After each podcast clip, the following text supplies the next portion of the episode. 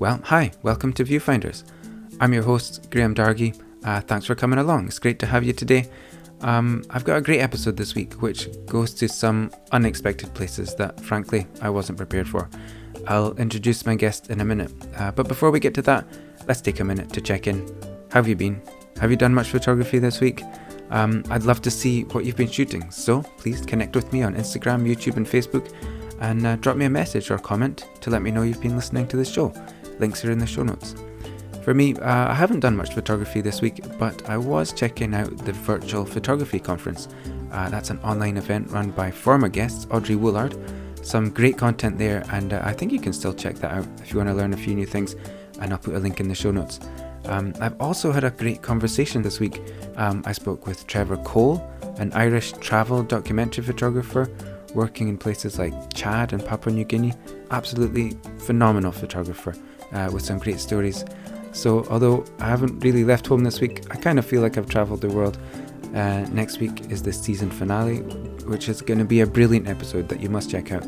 And uh, yes, yeah, season two, I'm well into recording that, and that should come out in January, I think, sometime. But keep your eyes peeled, and I will let you know what's happening.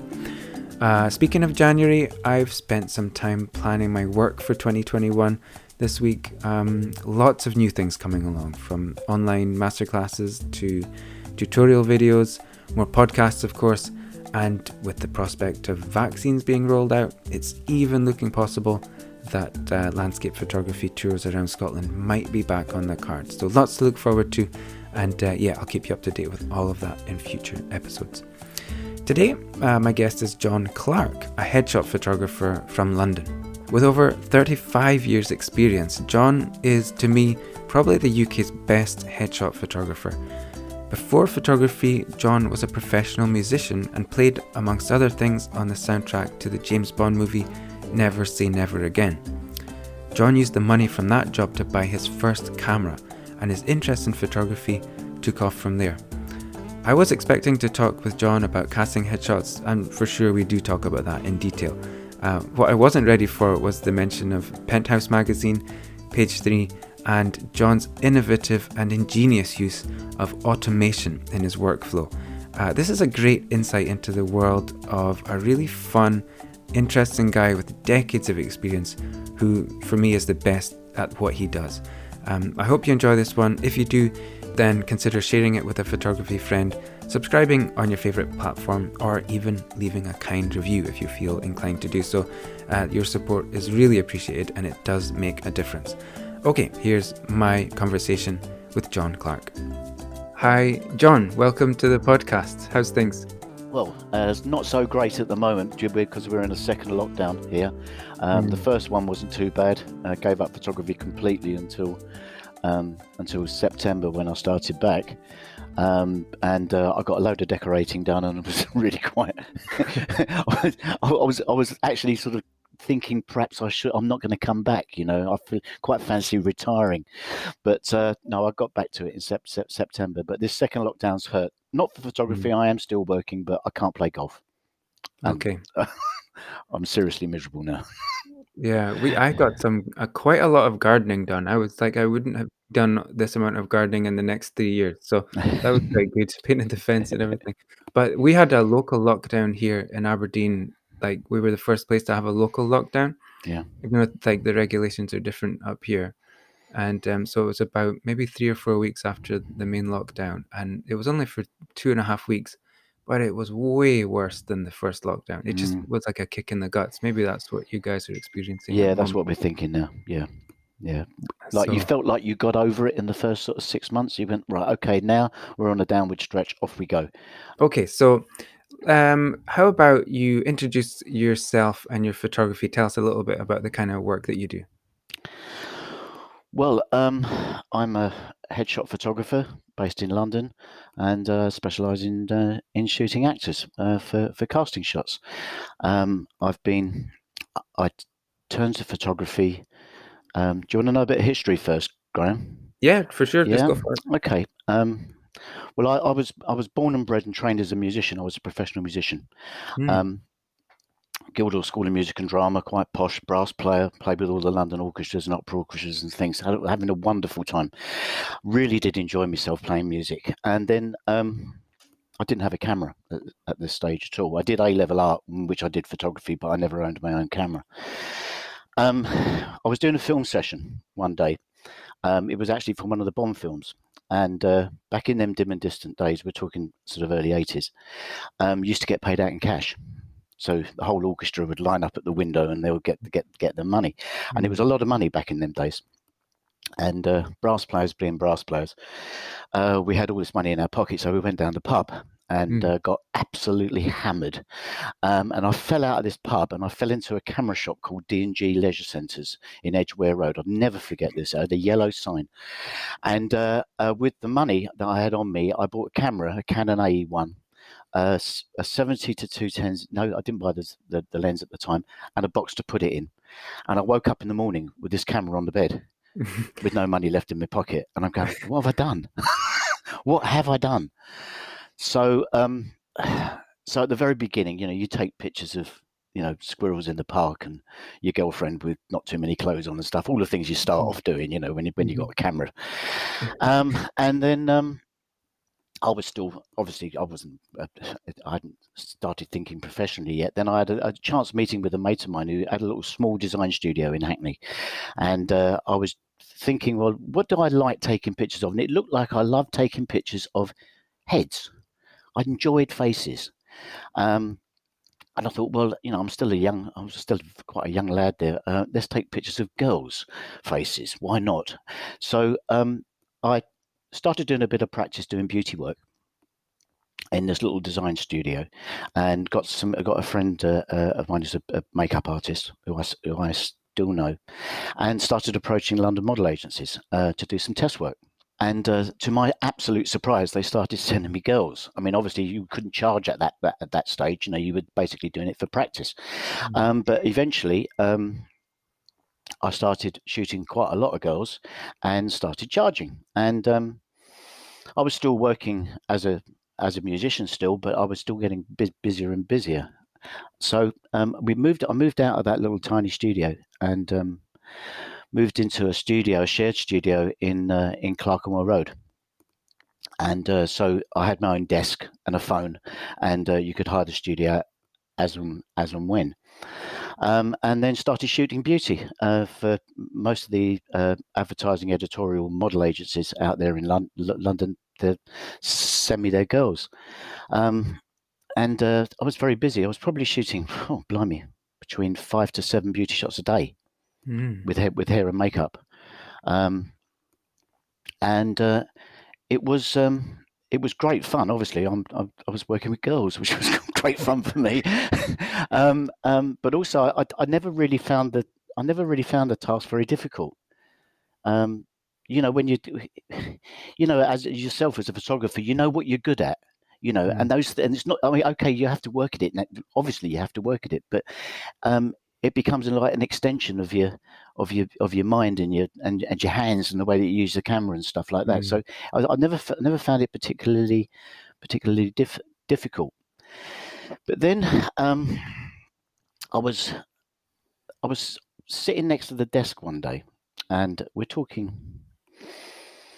early, no, sort of 1986 ish, 87, something like that and I was still I was still working as a as as a musician. And the phone goes, and I picked up the phone. I said, "Hello." He said, "There's Andy Johnson there." I went, "No, Andy Johnson hasn't been on his phone for at least a year and a half." He said, um, "You're a photographer." I went, "Yeah, of course, yeah, I'm a photographer." He said, um, "Free Thursday." I went, "Yeah, all right. I am free Thursday." What is it? He said, Oh, it's nothing much, mate. He said, it's, it's for an audio visual presentation. It's fronts of buildings in London. So if you're free Thursday, you go go around, shoot these buildings for this uh, audio visual presentation. And um, uh, that's it. I went, Yeah, I can do that. I said, uh, How much? Mm. I hmm. had no idea at all how much to charge. And he went, I'm sorry, mate. He said, It's only worth 250 quid for the day plus your expenses that following week, I was working with the London Symphony Orchestra playing a piece called The Planets, of which I've got a very important s- solos in that in that particular piece, in front of three three thousand people at the at the festival hall, with a morning rehearsal and evening show at the top of my tree. The day rate was seventy quid.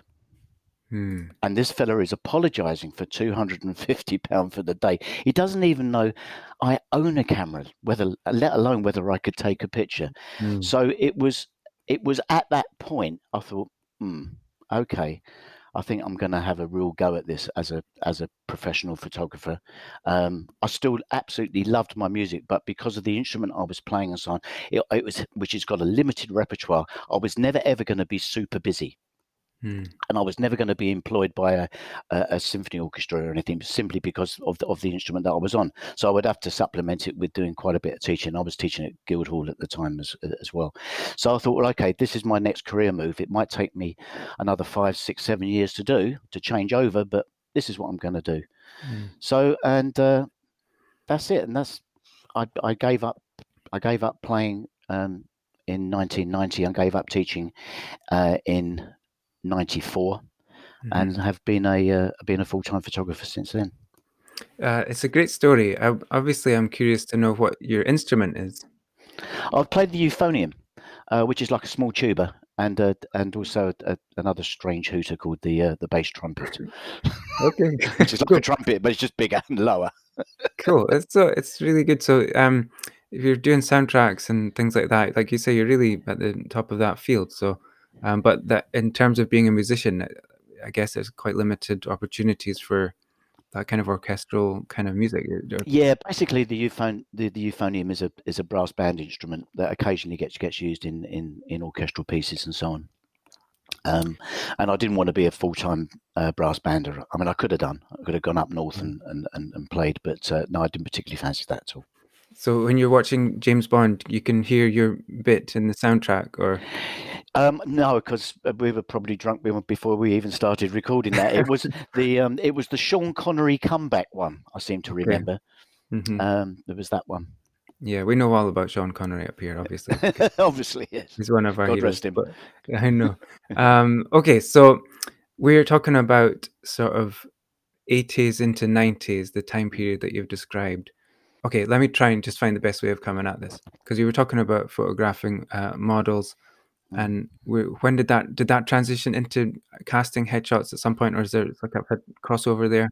Yeah, it did. Um, I was um, say very busy shooting beauty, and I I literally was testing all the time. Um, I didn't um, I didn't take the portfolio out very often around magazines. I wasn't particularly interested in that. Um, uh, and doing shooting advertising, um, I wasn't good enough. I knew I wasn't good enough for that. Um, so it was not an area I particularly wanted to get get get into. And I was still I was shooting seven beauty shots a day. Hmm. So I didn't need to. Um, Penthouse picked me up and uh, I shot some uh, glamour um, covers for them because I used to shoot all the page three girls as well. Apart Mhm. apart from Linda Lusardi and uh, and Sam Fox, I think I shot everyone. And they come in and they, they, they come in for their for, for their, uh, their their beauty shot for the front of their model card and and and the head shoot for the agency. Um, so when um, uh, penthouse in order to increase um, i- i- to increase cir- circulation because it, then you were getting a little bit more porn coming in onto the internet and stuff like that. And they they decided that um, they wanted to sh- shoot the page some of the page three girls as sets for penthouse right? But the page three girls wouldn't trust the photographers that they were using just in case they could they weren't allowed to show any of the bits downstairs and stuff like that it was, Uh-huh. it was only boobs um, so they they only, they only trusted two photographers. One was Harry Ormesher, who called himself Harry O, and one was me, who I called myself Johnny O. so, um, it it did. We had had great fun shooting it. There was a. this, this lovely story, right? This is the Docklands, right? Um, London Dock Docklands, right at the very beginning. They were building it, and um, I was shooting this girl called Carrie Austin. Might have got the first name wrong. The last name was definitely Austin. Um, absolutely, absolute beauty. And we were six o'clock in the morning at the Docklands down by one of the quays. I had a makeup artist, a hairdresser, me on a long lens, and her dressed in leather at, at about sort of 30 yards, 40 yards mm. away from me. Um, beautiful day. And she was taking bits of her clothes off as I was, was, was shooting. Anyway, I get this tap on the shoulder. I looked up, and there's this little Irish guy peering over my shoulder. And he said, Excuse me, sir. He said, How long are you going to be here for? And I went, well, I don't know, probably about another 20 minutes. He says, good. He says, because I've got a coach load of Irish navvies round the corner there, and we're going to be erecting a crane here, and I'll never get the fuckers working if you're here. six, six, o'clock in the morning, you couldn't make it up, could you? No. Um, so, uh, yeah, so I was, say, doing all that, and then towards the 1989, 1990, um, a recession hit the business um, and it affected um, advertising uh, uh, budgets in companies. So they weren't out um, um doing advertising. Therefore, the models st- started to not doing so so, so much work. Um, I was very busy in the first part of this because the models wanted to get their portfolios really up to scratch because there wasn't much work out there and they were all scrabbling around for what what what there was. But then um, it suddenly went quiet. I mean, it just light the lights turned off. So mm. from six to seven beauty shots a day to nothing. So that's around the year. Uh, that's around about 89, 90. Okay. So I went, oh dear. All right, I'll go away. So I went away for three months to try and get my golf handicap down. I came back. The phone was still not ringing. And uh, uh, by that time, I'd moved into a studio in in um, on the Isle of Dogs, and uh, I thought, hmm, okay, I need to change tack here. Um, who needs their head headshots done? Actors, they'll do. And a few years previous, um, I was lucky enough to photograph uh, Elizabeth Hurley and um, Hugh Grant. Um, mm. Liz was going out with Hugh at the time. Liz came over to to see me because she knew a model that I'd taken pictures of, and she needed shots for um, for for for, for acting. And uh, then you came over a couple of weeks later, and then her sister came over, and uh, lovely.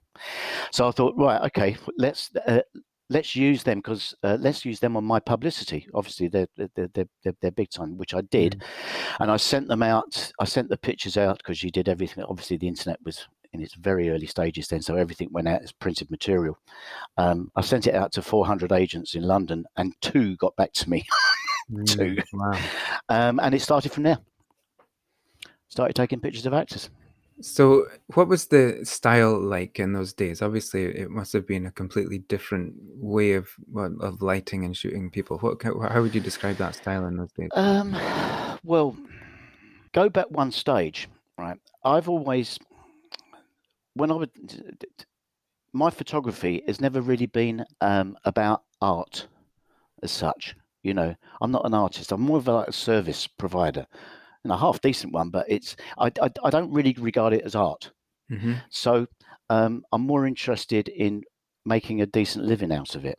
So mm-hmm. the way that I saw um, headshots for actors was that if I could turn over a lot of actors, then I turn over quite a few, quite quite a lot of money. Mm-hmm. Um, if I'm really busy as a photographer, I don't even have to do my own printing. I can get somebody in to do the printing for me because I would I, I, would be doing all the darkroom work as well at mm. that time. So we um, at the beginning, I didn't really start shooting actors. I got into shooting f- film extras. Um, and there's there was some very big agencies with lots and lots of clients in there, and that, and, and in those days, uh, unlike now, those days they used to get photographers to shoot their headshot and a full mm-hmm. length shot. Nowadays, it's done in in, in house with the uh, uh, uh, with those with those agencies. So um, I got myself in a position where I, I was shooting um, ten of these uh, film extras a day. They all required prints. Uh, nothing was done on the internet at the time, and they all re- required repros. So they need 25 of this headshot, 25 of that sh- head- headshot. So um, uh, I had to employ somebody in the dark room. In fact, ended up with with three people in, in my dark dark room just just on the repro side alone, and which left left me uh, clear for um, for shooting. I then got into um, because in those days, all, all those extra agencies they all produce books with all their clients in. So I thought, well, perhaps I could perhaps I could do that as well. Perhaps we could, you know, see if we could incorporate that. So I bought myself a, a copy of QuarkXPress, which was the software you used back back, back mm-hmm. in them days, and um, learned how to use that. Automated a few of the processes, and um, undercut some of the other um, um uh, uh, printers, and uh, started producing books. It was very hard work for sure. You know, some of these books would run to 250, 300 pages mm. with four or five actors on on on on on the page. But mm. um, um, it was uh, it, it was good fun while it lasted. Um, I I then during that time um, because I was looking for volume, um, I started shooting quite a lot of kids. This is in, in the in the early nineties, and uh, um, I got picked up by uh, Sylvia Young Theatre School, which was the, the most famous theatre school in the country, mm. and um, got got in there to shoot all their full full timers, of which they had about 110. So I'd spend a week in there shoot, shooting all, all their kids, or three or four days in there shooting their kids, and they demanded lots of repros, and of course I could handle that because I had my own darkroom and uh, and so so on. And from there, um, a year or two after that, uh, I got involved in a theatre school franchise called Stagecoach. Mm-hmm. Um, at the time, Stagecoach had, I think, was about 60 franchises. And they had some truly awful pictures being taken at the time. Um, and which they simply were not up to the standard of of the stuff that other agencies were producing, obviously including Sylvia Young. And uh, I came on board on that, um, and had to. I, I, I taking pictures. Uh, uh, I was doing some of the pictures, but then I was having to employ other photographers to come and shoot the shoot the other schools. When and we were still shooting on film at that time. Um, so uh,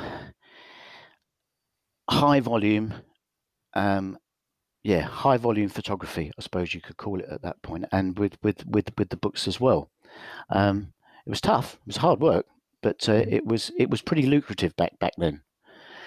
And then um, digital came along. Um, I was the uh, I was the first headshot photographer, so one of, one of the first photographers to start working digitally, apart from the sports boys. Um, I started in uh, in 1998 with a Canon D2000. Mm. I think um, it was uh, sensor was fantastic. It was three megapixels, mm. but it was just about good enough, just about good enough to shoot a headshot. It was like working with if you if you can if you've worked with film, Graham. It was like working with Tri-X at 800 ASA. Mm. Yeah, push to stop. Yeah. yeah. it was about that sort of grainy. So you could you could get away with it, you know, as, and, as, yeah. as a print. Probably cost you ten thousand pounds for the camera as well. It cost four and a half thousand quid for the first camera. Wow. Yeah, for that for that body, and uh, of course um, I needed two. So, mm. but at least at least my lenses fitted.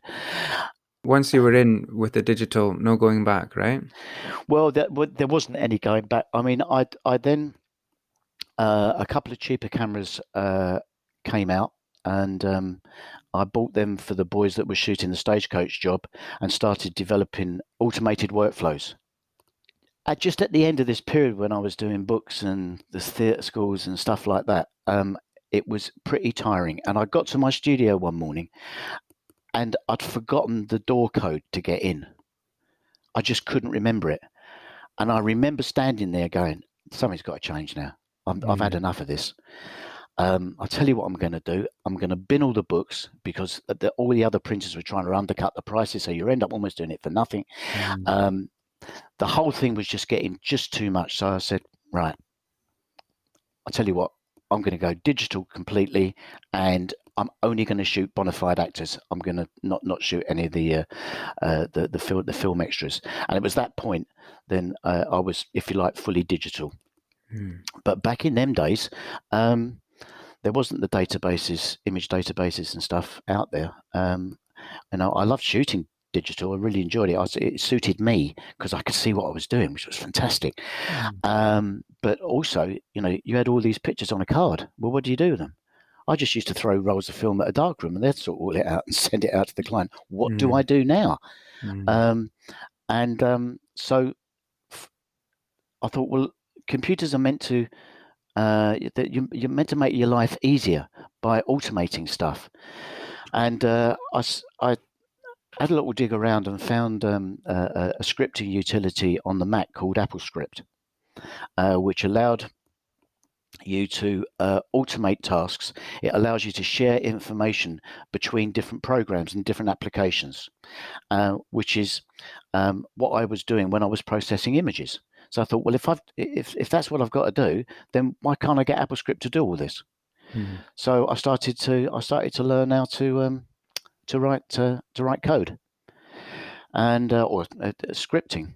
Um, I'm my brain doesn't work that way though. That's the trouble, and I think it took me six hours to create a folder on the desktop and call it John. uh, um, but um, eventually got got my got my head around it, and uh, I'm still using um, much more modified processes, but I'm still using those today, and um, they also control um, all the big theatre school jobs as well. So my whole uh, my whole uh, workflow is automated from mm-hmm. private clients. Uh, or if I've got four photographers in Manchester shooting 300 kids, the, all the processes are automated. I'm just pressing buttons at the end of it. Okay. Um, so it doesn't matter, you know. It, it for me, the um, my business is scalable. So you can throw one client at me, that's fine. You can sh- you can throw 500 clients at me, that's fine as well. No problem. Everything gets mm. done. So um, just to dig into that, at what point does automation kick in? When the image comes into the computer, or what's happening there? Okay, let let me let me walk you through um, what I do and how how I do. That's because by shooting just a, a, a, normal client, it's the same basis as, as pretty much shooting all the big theatre, theatre schools and stuff. Um, I've always worked um, directly off the card, right from the very beginning. So I don't bother to load things on hard drives as yet. So I shoot, I look at the stuff directly from the card. I use um, a piece of software which I've used forever, um, and I've just forgotten the name of it. Photo Mechanic. Um, do you know Photo Mechanic? I, I know of it. Yeah, I d- I don't know if I know exactly what it is. Okay, it's, it was developed for American sports photographers right at the very beginning, back in 1997 or something like that, 96. It's the quickest browser you'll ever see. I mean, mm. it's raw files and everything. Just put it in, it just goes ding, and they're up. So you don't waste any time with loading whatsoever. Um, I look at the I look at the pictures I've shot for that uh, uh, uh, for the first twenty minutes of the session or fifteen minutes of the session. We have a look. Me and the client will have a look, and I choose pictures there and then to keep, and then I bin the others. So I don't keep the whole shoot. There's no need. You know, there's a lot of repeats and stuff, eyes closed and and all that business. Um, so I will then um, carry on shooting the client. We'll do another couple of mini sessions like like that until we have what's going to go on their contact sheet. Now that's on the card at the moment. Yeah. Mm-hmm. Their um, their name is already in a database, which I've I've created anyway. It's my own database. So I've got all their details in their their their, their agent's name and their email addresses and so on. I put the card in. I put the card in the computer and I hit a button on the database. It takes the images off the card, changes them to a JPEG because I'd, I'm, I'd, I'd, use JPEGs. There's no point in using RAWs when when you did in, in this. Um, renames them with a, a, a, little code which is the first two letters their first name, the last two letters of their last name, plus a unique number that's in the database. So all the images are are incrementally named with that special uh, that that uh, special name. So they're they're all absolutely unique on the system. Mm. Um, JPEGs are created, folder is created. Uh, JPEGs are put inside that folder, inside an original files folder. That is then um, uh, uh, archived off into one of the external drives. Those images are looked at again, down um, re-res down to 600 pixels and FTP'd up to my website along with a text file, which has got all the client's details in there. The, the, the client area is created on the website. Um, the contact sheet is created on the website uh, the client is e- emailed out with a direct link, and so is the agent. That's all done. That's mm. while I'm making a cup of tea.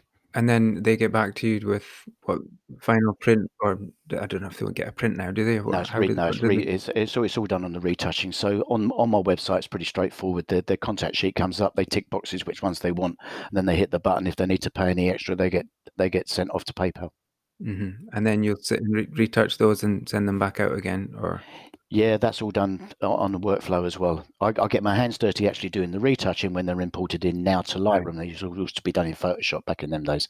Mm. Um, but yeah, so I just press a few buttons and it's all uploaded to where it's meant meant to be, and the client eventually gets it. Uh, that's really interesting, and I guess that just frees you up to do more shooting, right? I mean, which is yeah, where yeah. you're making money. So that's yeah, yeah, that sounds amazing. As I said before, you know, I, I, was interested in the business of of making money, and I think if I could turn over more clients, um, and uh, uh, uh through through automation, when I was at my uh, busiest, just shooting actors, which was uh, when I had I had a studio in Hackney, um, which I sold about nine years ago. Um, this is where I work very differently from other, from other headshot photographers. I'd shoot four clients between nine o'clock and one o'clock, mm. so they'd only have hour sessions, uh, and then I'm finished. Mm. I don't. I can't be bothered to shoot in the afternoon. I'm going to go and play golf, and then I'll do. I'll do my own retouching. I never used a retoucher. I'll do my own retouching with a beer in the evening before before me dinner. So mm-hmm. it kept everything under one roof, kept all the costs down. Um, but the only way that I could do that, one, I'm I'm used to working quickly. So having shooting six beauty shots a day, you were working quickly.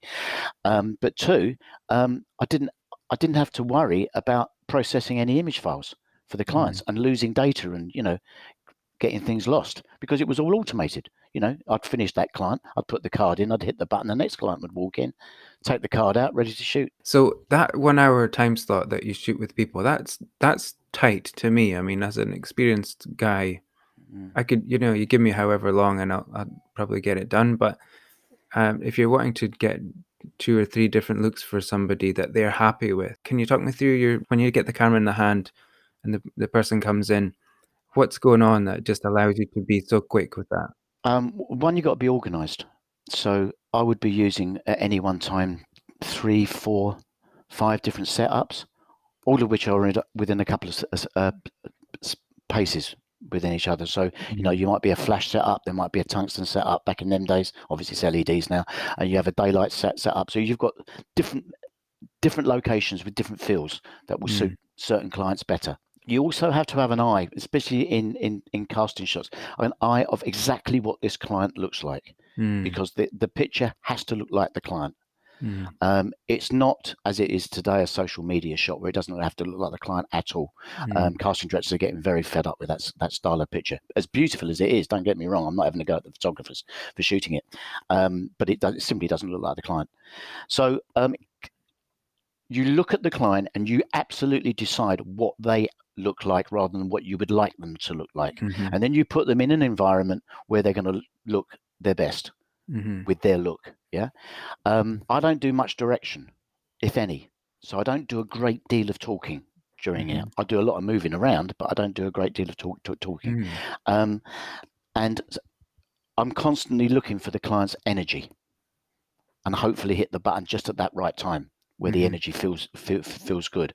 So it doesn't take long to get a client around three or four different locations like like mm. that and get get all the pictures that you need frankly i can do it in 20 minutes i don't even need the hour mm. i'm doing mm. it in 20 minutes right now in my lockdown pictures now mm-hmm. I'm, the, the, I'm not taking no more time than 20, 20, minutes and they're getting all the pictures that they they, they, they need I'm not mm. saying this is the best way of working because every photographer has to work their own way. Yeah. Um, you know, that you know, some people really like to take some time and do a lot of talking with the client and so on and so forth. I don't do all that stuff. Mm. I've never, I've never really done that stuff. Um, and then there's obviously there's certain clients that that probably would love to have that, and but they don't book me. Mm. I think there's a, you know, even when they go on the website and have a look, there's it's very cut and dry. It's very black and white. You're getting your pictures mm. done here. I'm not going to sort of massage egos and stuff like that. You know, you come in here to get a casting shot done, and hopefully I'm reasonably good at it and pretty experienced at it. So you know what you're going to get. Mm. And if we can get that done in 20 minutes, 30 minutes, then absolutely fine. You've got the pictures that you can use. Yeah.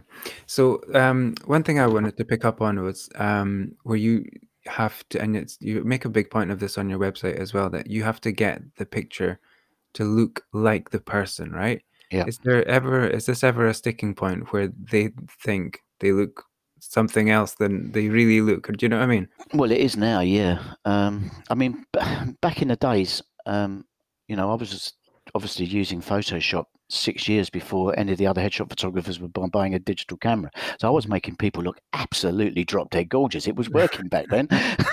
it was fine. Um, but uh, no, the styles have changed over the years. Mm. Um, uh, um, I'd like to think that I've had quite a lot to do with that uh, over the years. I was certainly the first one to turn colour, for instance, and uh, Mm. with little lights in the backgrounds and all that sort of business. I was doing that in 2004. Mm. Um, so uh, I'd like to think that I've I've moved sort of headshot photography along a bit, but Mm. now we've hit a point over the last sort of seven or eight years where um, there's the the selfie and the social medias uh, style has really kicked in, um, and uh, it's not surprising some of those photographers want to shoot that, and it's not surprising that the client actually wants that style of picture. Mm. Um, what we're finding, or what I'm hearing now, is that that picture is actually not very successful for your auditions Mhm. because it's not a casting shot anymore. Um, I'll give I'll give you an example because this happened very recently. Um, when I started back uh, in in September, I got a whole bunch of actors booking from an agent I hadn't heard of. And cut a long story short, she follows me and has been following me on Facebook for years because I shot her son when he was at Sylvia Young Theatre School for about five years, and she obviously likes my pictures. I had no idea she ran an agency. Anyway, um, these clients are coming in. We had a little email convo uh, about the third week of, uh, of of September, and she said, "Thanks, John. Already three of the clients that I couldn't get an audition for for love and money are actually now auditioning. Mm. Fine, that's what the picture's there for. That's great. But even better was that her son then turned up. She wasn't representing him uh, for a while. He's got this picture, uh, which is absolutely fine. Te- technically, it's lovely, but he's just there staring at camera, going, "Look at my blue eyes, aren't I so gorgeous?" And he's a white, skinny little thing, you know, Mm. who's sort of shy and a bit odd. Um, so we photographed him on the. He hasn't had a single audition for a year and a half. We photographed him on the 30th, 30th of September. His picture went up in Spotlight the following week. She emailed me back and said, John, thanks. Not one, seven auditions. But because she's an agent, she went back through his past submissions list and resubmitted him for the same auditions that the other picture didn't get in him in for. Mm. And there was nothing wrong with this picture. Don't get me, wrong, you know, it was fine. It looked lovely, but it just simply wasn't him, and he wasn't really believable. You know, you see plenty of Instagram pictures where you really do you really look that good? Mm. You really that handsome? You know, so um, no, that picture. That, so therefore, you have to be, for me, completely honest with what the client looks like. And Mhm. if the client wants something else, then frankly, you say, right, well, why don't you go to this other photographer? Yeah. Because he'll shoot the style of picture that you want. I'm not going to do that. So just in your uh, in your talking, you've answered a lot of the questions I've got on the side here. So it's really interesting getting insight into how you do this. I'm quite surprised to hear that uh, you're not chatty in the shoot because you're you're quite free flowing. You know, and just I've just met you for the first time. So um, is that a conscious decision then to to draw something else out of somebody, or is it just like a time thing, or you're just wanting to just get them in and out and as efficiently as you can?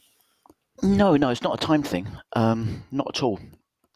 I find that um, the photographers out there that have got an acting background talk a lot about range and they do a lot of directing to their clients. I know this. And it's because that's what they're used to doing. You know, they, they, they, they like talking about range and yes, we're going to get you like this and get like that and so on.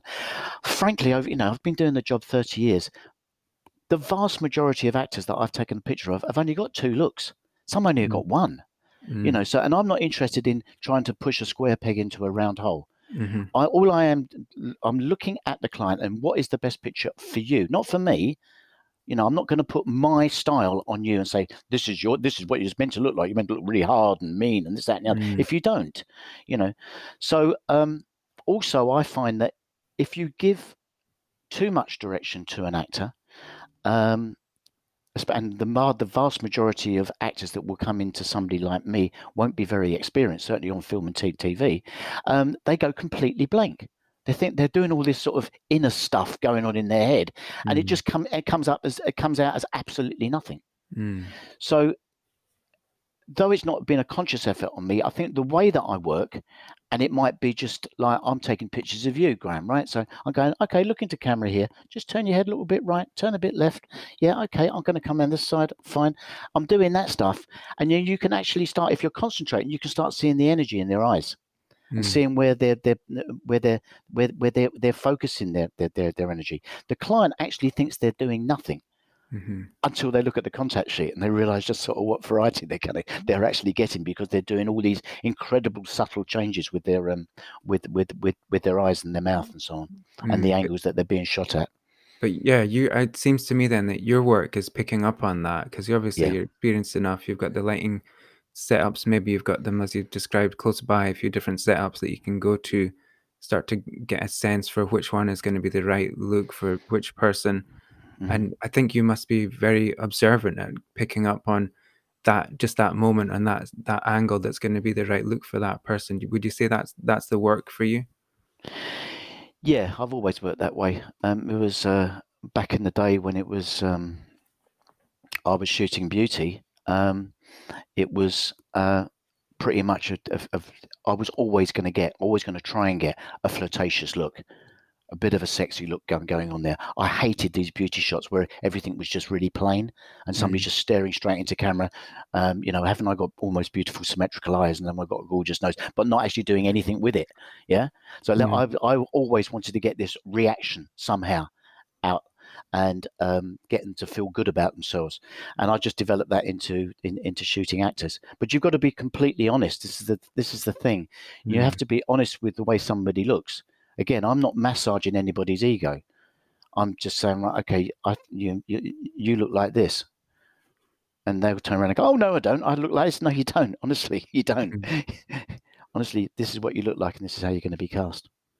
So um, that is such a great insight into what you do, and um, thanks for sharing that. Let's take a dive into your camera bag, if that's okay.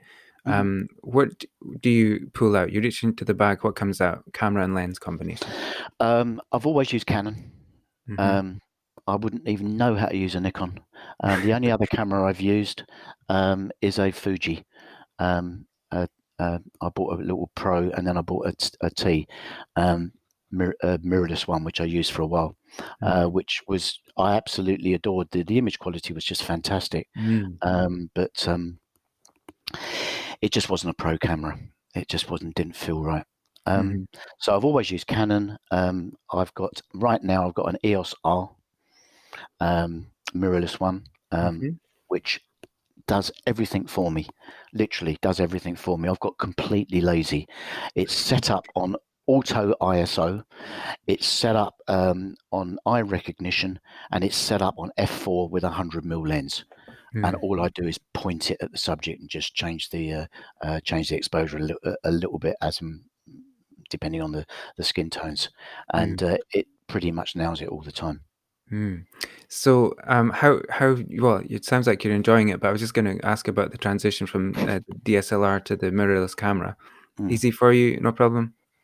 Uh, well, it wasn't the go because originally I, I had the Fuji, Okay. and I was struggling with the Fuji. I was much happier with the the, the 5D Mark III as and twos that that, that, that I've had.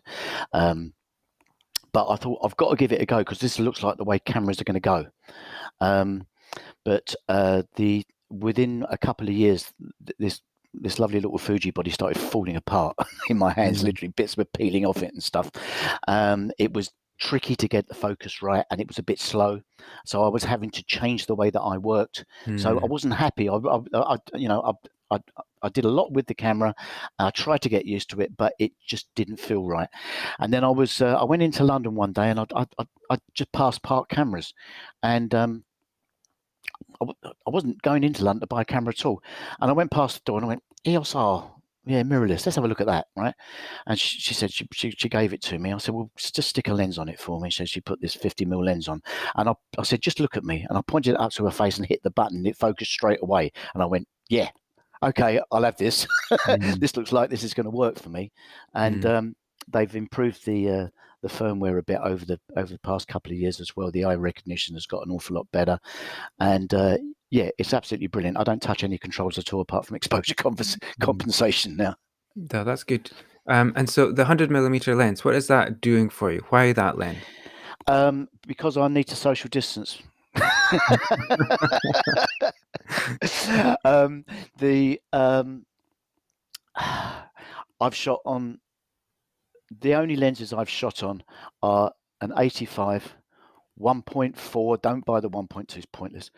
You can't get enough in focus, and it's far too expensive. It's really heavy. Mm. Um, that's another thing as well. Carrying cameras, my this right, right shoulder and RSI injuries. That's mm. you know, it's the, all this lot is in a pretty bad way. No, that's the golf, I think, isn't it? No, no, it's not. It's camera. it's, it's picking cameras up. Believe me. Um, uh, uh, the 100 mil um, f4 2.8 2.8 sorry and a 70 to 210 mm-hmm. 2.8 those are the only lenses i've ever shot on mm-hmm. and so does that 100 just have the right kind of look for you i know like for, for me when i put an 85 on to do a mm. headshot it looks just looks amazing it looks right you know through the viewfinder yeah i shot to, I, have spent um, uh, before I, um, because I've had to move the studio outside now for the for, for COVID regulations.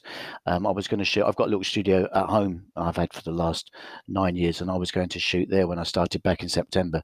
But my my daughter's a, a senior scientist with AstraZeneca and just read me the riot act on risk assessment, so okay. I had to rebuild a studio outside. Um, um, the no, I shot for for about the past uh, seven years. I'd only shot on an 85 inside in in the in the studio here. Um, I haven't got. I, I don't have big things about lenses, mm-hmm. providing they just providing it looks right and it's mm-hmm. sharp, mm-hmm. and the color rendition is nice. Then I've you know I'm I'm not going to start breaking it down. I'm not a gear mad person. I mean mm-hmm. I've got loads of gear, but I, I, I, don't sort of treat it in those in, in quite in those terms. Mm. Um, I'm just if if I'm happy, then I'm happy. You know. Mm. So, um, you're you're working outdoors now, or, or uh, your Yeah. studio's outside. Talk us through your studio. What's uh, you've just rebuilt it. How is it? How is it looking? Was it in the house before, or how is it? Well, yeah, I know. I was shooting on. Uh, sh- I've got a large bedroom at home, and uh, I could shoot on day on daylight with uh, and supplement that with um, with LEDs. I invented this sort of background when I was in my original studio when I was shooting outside, where I bent a, p- a piece of uh, plastic glass and sprayed it, so I could have an inf- uh, what looked like infinity behind the client, mm. uh, whereas the background was only f- five or six foot away from them. Mm. Um, so it meant I could shoot in very confined spaces, but it look it would look very open. Mm-hmm. Um, if you look at my um, if you look at my even my current pictures in Instagram, for instance, you'll see these are shot in a very confined area, but it doesn't look like it. Mm. Um, the the studio is, itself is built around a, a, wooden sort of gazebo thing that I've got in the garden, which is covered in thick plastic.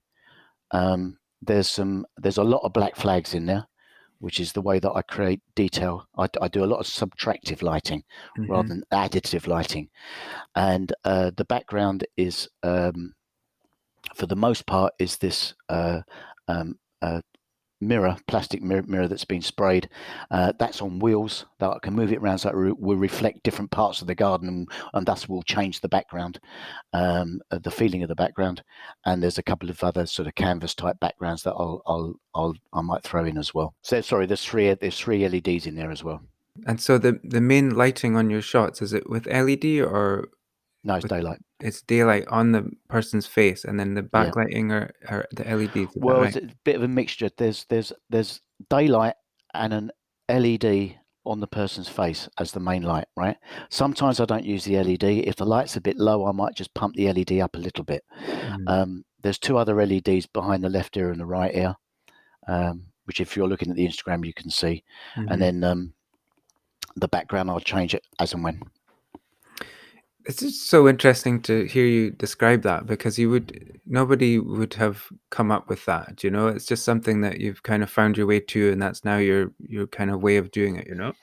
Um, Yeah, I mean, I, I've I, I sort of invented it for myself when I had my studio in Hackney. Um, mm, when I shot outside, I sort of built this tunnel thing, um, and uh, the there was sort of reflective glass um, on the windows of the studio as well, which I was using as back backgrounds, and it just developed from there. I know it's a pretty unique way of shooting. Yeah, it, but it's it's incredibly effective, and Hmm. you know, I'm sure someone could spend a lot of time and money on gear to try and replicate that, and just you probably wouldn't be able to get it quite like it because of the the mix of different unique things you've got going on there. So, kudos. I think that's really interesting, very creative. Thank you.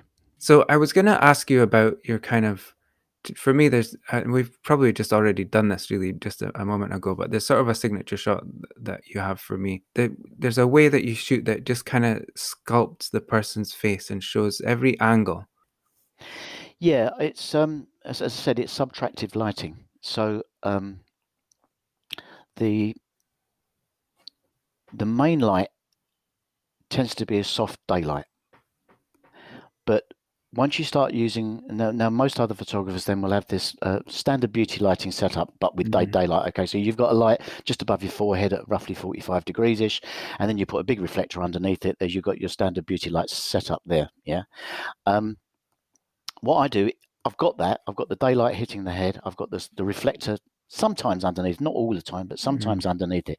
But then i start throwing in a lot of black flags Mm, and they can be pretty close into the in, into the head okay. um, which cuts down the amount of light and starts giving some modeling and chiseling yeah. around cheekbones and stuff, and gets that sense of uh, realism, if you like, from the from the picture. So they can end up just being quite boxed in and quite a tight little spot there bet- Oh, between yeah. the, the flags in the background and the, the reflector and stuff. Yeah, I mean, there's no more on the pictures that you're seeing now. There is no more than um, six feet between them and the background, and there's no more than probably a foot and a half either side, perhaps two foot either side of their head, and mm. that could get smaller and smaller depending on how much I'm cut, cutting the lighting mm. down.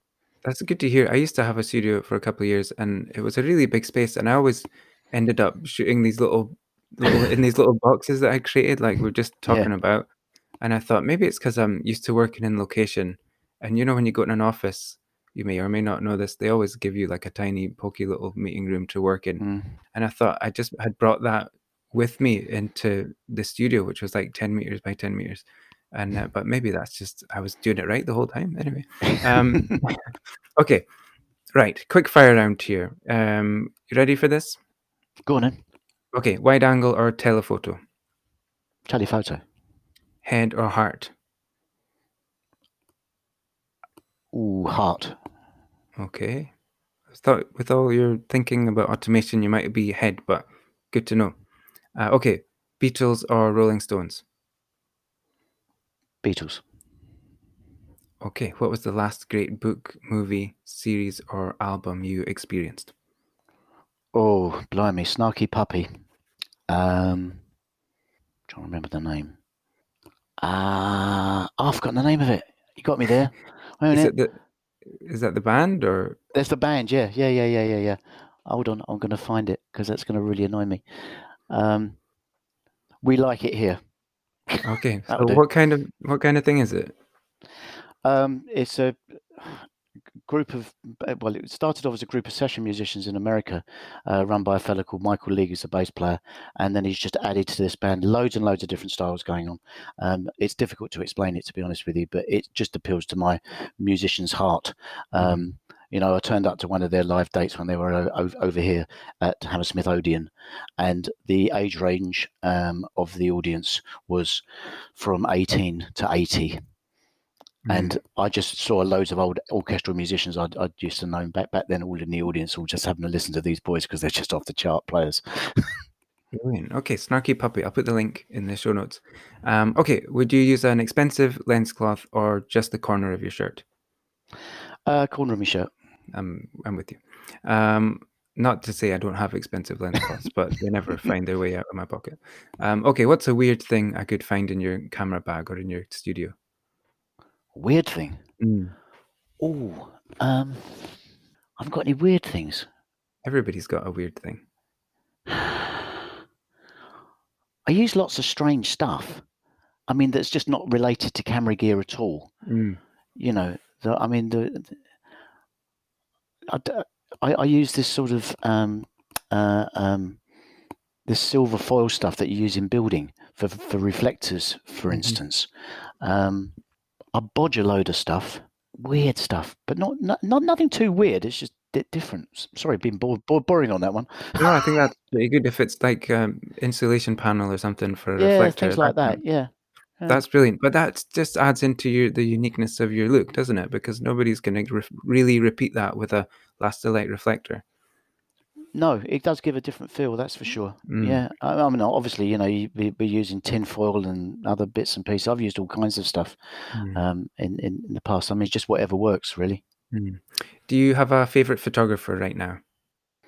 Rankin, I absolutely admire. I Mm. think he's he's, an incredibly hard worker, Mm. um, and um, he's an absolute natural. He's, Got a lot, he's, res- got a lot of respect for that man. He's a lot of different stuff that he can do. I think Yeah. it's amazing. Are you? Yeah. Which part of London are you from? I'm from East London. I'm reading David Bailey's book just now, and he's talking a lot about the East End and so on. Is that your neck of the woods, or Yeah, it was my neck of the woods. You wouldn't recognise it now. When I was a kid, it was a very, very different place. Mm. was it kind of rough in those days? Yeah, it was rough. Yeah. Yeah. Um, uh, okay. Um, he's just got his biography out, so I'm just reading it. I was always a fan. Alright. Anyway, um, what's um one thing photography thing you bought? You thought it was a good idea, but you never used it. No, I've used everything I've bought, but perhaps not for very long. Mm. I bought one of these great big half moon reflectors, Mhm. which I thought would look fantastic. And it sort of does, but it does the same thing all the time. So I Mm. started covering it up with black sheets and stuff like that and just ended up with a small panel. And now it's sitting on the bed here, not doing anything and about to go on eBay. and uh, uh, what? Uh, when do you feel at peace with the universe? When do I feel at peace with the universe? Actually, when I'm when I'm listening to music. hmm that bit, a couple of beers in, perhaps a couple of gins in, listening to some music, I am there. Do you shoot with music or? No, no, I, I mean, I, I, I'll, I'll have it on, but I, I mean, I can't have it on in the garden, unfortunately. I would have it on in the studio, but uh, um, I wouldn't. Fortunately, the clients have not turned around. and Oh, can you put my music on, please? So I always play my music. Okay, and so you're busy enough now that, well, maybe not right now with the way things are in England, but um, since, since Well, things it was it was strange because I said I thought "Oh, perhaps I wouldn't come back, and um, I thought, well, yeah, perhaps I need some. I'm going to still hang on to the big theatre school jobs I do. I mean, I, I do some, you know, Pauline Quirk which shoot three and a half thousand kids Mm. in ten workshops with sort of half a dozen photographers. I'll keep that on, but let's not do the private clients. And then I thought, well, perhaps I need some beer money, so I'm going to put a really silly deal out in in September and just see if anybody's looking at my Instagram Mm. and I put this deal out, and the, September got booked in six hours. So, um, so you know, it's nice to know that I'm still popular and people are still looking at me. yeah, So I've extended. Was not quite a silly deal, but I've extended it. It's, it's a fairly cheap deal for October and uh, no and November and December, um, and that's been pretty well booked out.